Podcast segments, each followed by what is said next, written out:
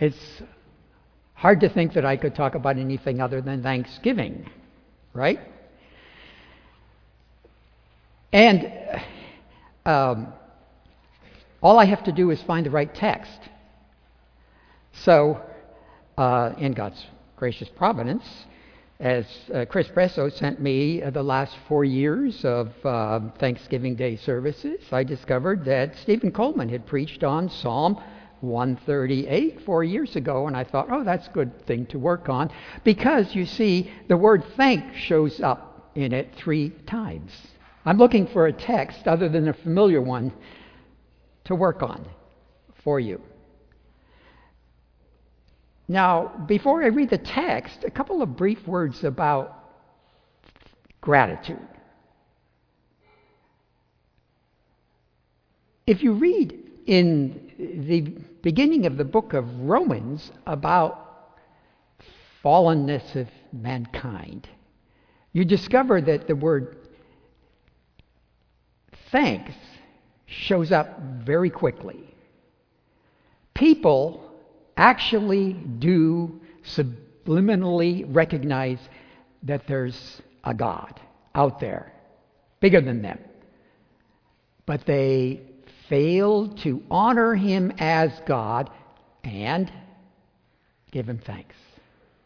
That's a top indictment against us fallen sinners, that we are not grateful. Think about two people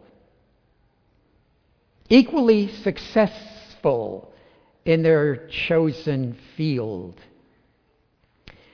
And one is quite confident of their ability, their accomplishments, and they have about them a kind of an air of success, superiority. And the other one is, yes, confident in his success, but with a humility that recognizes that his success, her success, is not because of their own hard work, but it's because of the gifts given them, of the innate abilities, of the teachers, of the uh, circumstances. Which, is, which of those two personalities is more attractive? Which of those two personalities do you like better? Well, what about God? Let me read my text.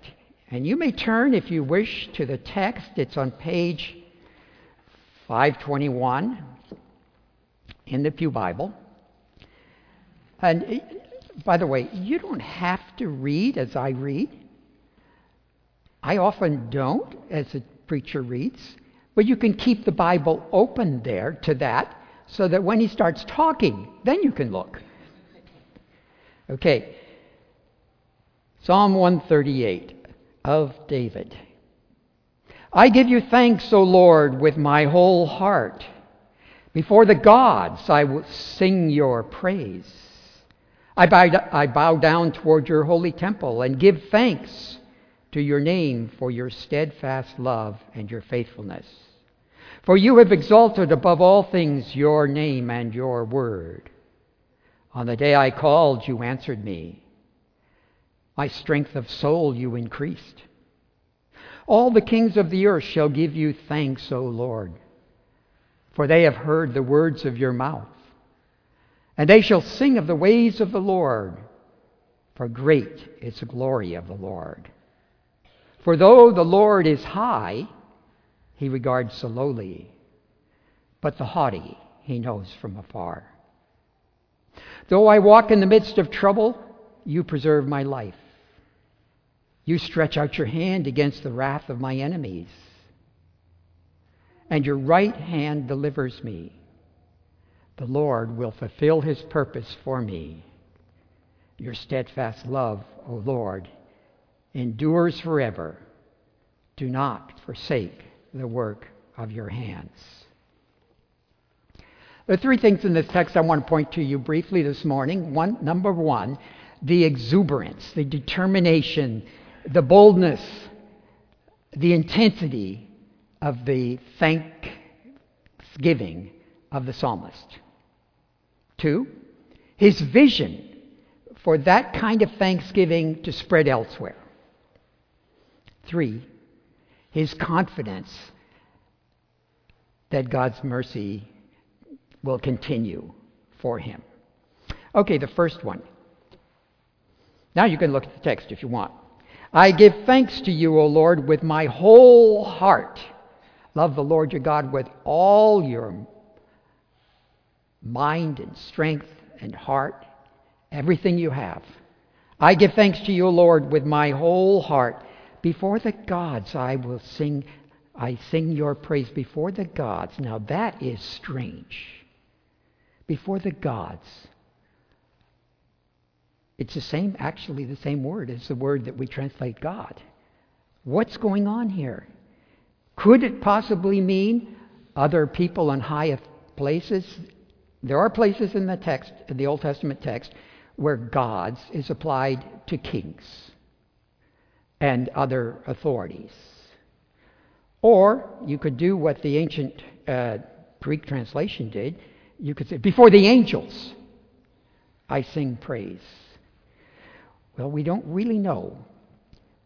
But my guess is, because of the significance of that word before, that what this intense thanksgiving psalmist is doing is he's attempting to go in boldly into places where thanksgiving to the Lord God would not be welcome and make it known there.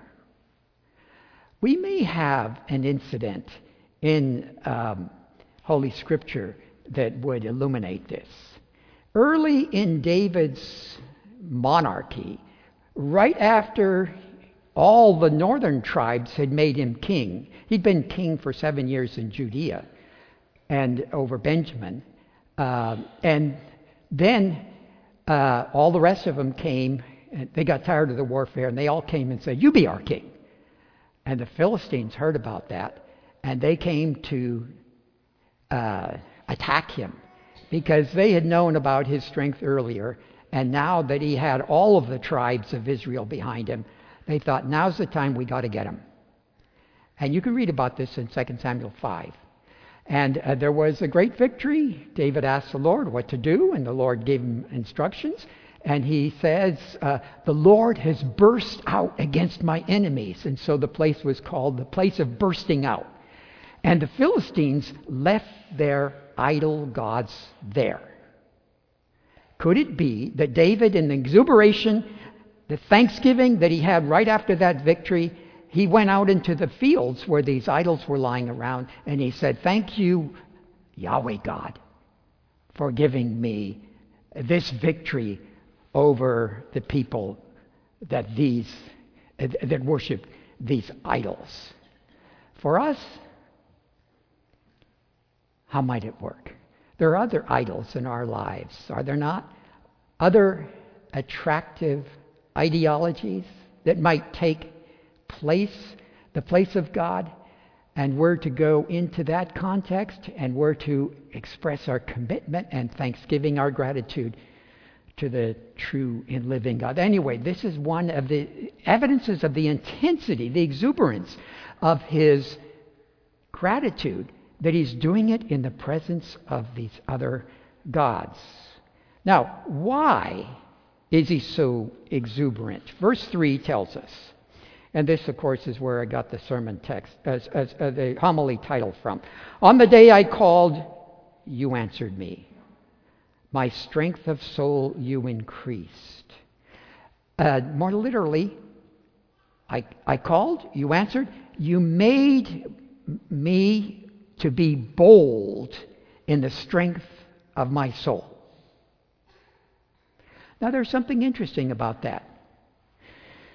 There's no clear evidence that the circumstances were changed directly, immediately by God. What was changed? What was changed? David. David was emboldened. Uh, can you remember in the early days of the church in Jerusalem, uh, as they were put under, they, apostles were put under uh, duress, and uh, some of them were imprisoned uh, uh, by the Jewish authorities, and they went to God in prayer. And what God did was embolden them and they went out and they fearlessly continued to preach the resurrected Savior in the midst of uh, the prohibition of the religious authorities. And what did the religious authorities do? They acknowledged their boldness. That's one of the ways God answers prayer by giving us strength of soul, boldness. The second thing here this exuberant thanksgiving psalmist has a vision. His vision is that others will come and give thanks. All the kings of the earth shall give you thanks. Now, when we read kings here, for us in recent history, there's relatively few kings. But if you go back in far enough in, in human history, you know, there's a king over a little every hamlet almost. Uh, kings are just the local leaders. And um, what he's doing is he's saying, I want many others to come and give thanks to this true and living God. All the kings of the earth shall give you thanks, O Lord. Why? Because they've heard the words of your mouth, and they shall sing of the ways of the Lord. They've heard the words of your mouth, now, that takes us back to my first uh, point here. Heard the words of your mouth. There's an interesting phrase here at the end of verse 2. For you, that is God, have exalted above all things your name and your word.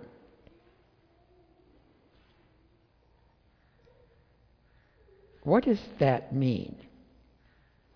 the way it's written here, I sort of like it. God actually exalts his reputation, his name. He exalts his word, his promises, his explanation of the way things are that we read in the scriptures. You've exalted above all things your name and your word. But that's actually not what the Hebrew text is saying. The RSV and the ESV have thrown in an extra little uh, vav consecutive, a little and. Because what the text actually says is, You have exalted above all your name your word. What could that mean? And uh, my favorite commentator, uh, Eric Motyer, who uh, uh, is very stubborn when it comes to, to conjectural emendations of the Hebrew text. Eric Motyer says, well, he was so exuberant. He just said, God, you just outdid yourself. I've heard of your glory. I've heard of your, your power. I've heard of your, uh, of, of your love and your uh, faithfulness. But what you just did for me, it just blows me away. It overdoes everything. Well, that's how Motyer is apparently suggesting we do it. In other words, the, the Word of God is exalted. Now, come a thousand years later after David. In the beginning was the Word and the Word was with God, and the Word was God, and the Word became flesh and tented among us, and we have beheld his glory. The glory is of the only begotten, full of grace and truth, full of love and faithfulness. Did God overdo? Did he exalt his word? Now, I don't see how the ancients could have interpreted it that way, but can we? And that's actually how some of the Puritans interpreted it before the uh, prospect of um, modifying the text was as popular as it is today. Well, uh, Stephen picked a tough psalm. Uh, I don't know why. Um, I, I, would be very interested to see how Stephen handled that. I, uh, but what this exuberant thanksgiving psalmist is doing is he's saying, I want the kings to hear about this word that has ex- been exalted. They will sing of the ways, they've heard the word of your mouth, and they will sing of it. And then they've seen the glory. Verse 5. They shall sing of the ways of the Lord, for great is the glory of the Lord. Now, the glory of the Lord, we often think of in terms of magnificence, in terms of overarching power, in terms of splendid majesty. Is that the glory that the uh, uh, Apostle John was talking about? And we beheld his glory. No, they didn't see very often majesty. Sometimes the, the veil was rent back and they did see the majesty of Jesus, like on the Mount of Transfiguration. But mostly they saw the one who was called the man of sorrows. Is that the glory of the Lord? For though the Lord is high, he regards the lowly.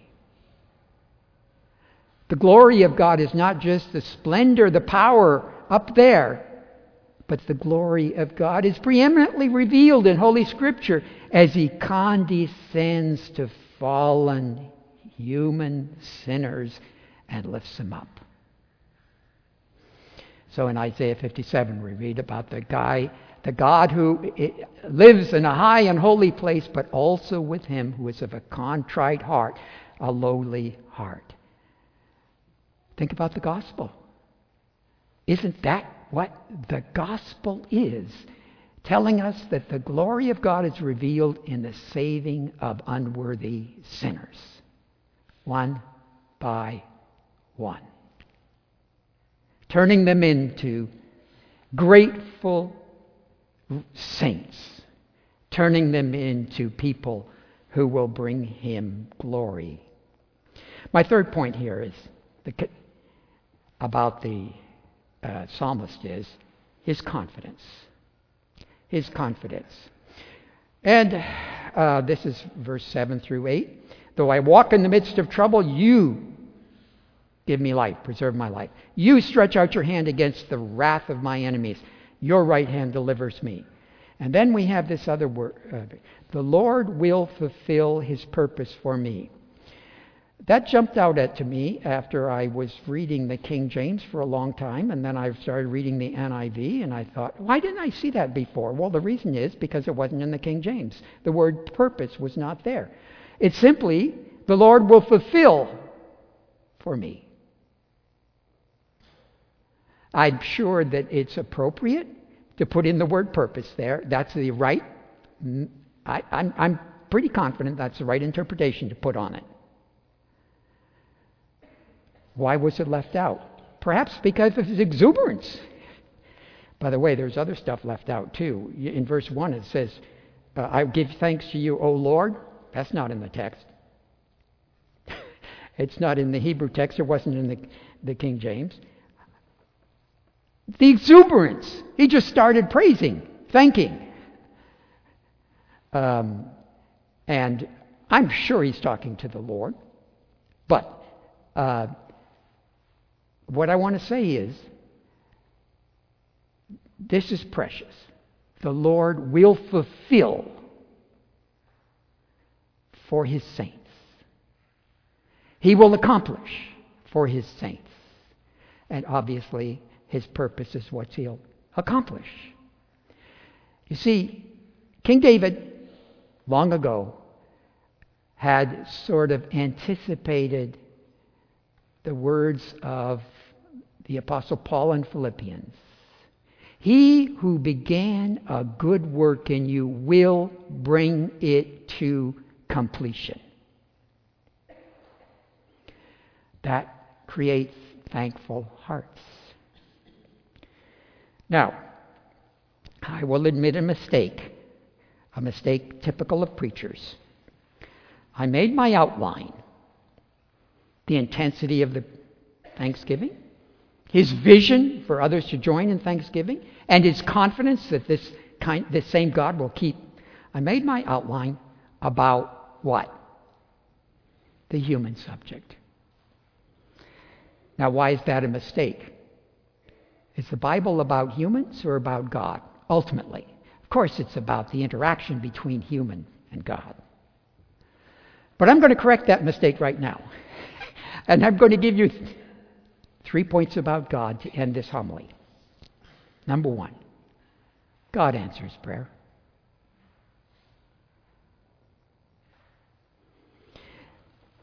God solicits prayer. God gives himself glory by answering prayer. God answers prayer. Number two, God will exalt his own steadfast love and faithfulness. God will exalt himself by keeping his word. This goes back to verse 2. You've exalted above all uh, your name, your word. He will exalt his Hesed. In the Lord Jesus, we see the steadfast love, the committed love of God. In the Lord Jesus, we see the truthfulness, the faithfulness of God to His Word in sending the Lord Jesus. Number three, God is at work in this fallen world amongst redeemed sinners. He will fulfill, He will accomplish, He will bring to completion for you what He has started. Let's pray. Gracious Father in heaven, how we praise you that you're this kind of a God who condescends to the lowly. Make us lowly in order that you might lift us up and then make us grateful that we might spread your praises around this world. In the name of our Savior and for his glory, we come. Amen.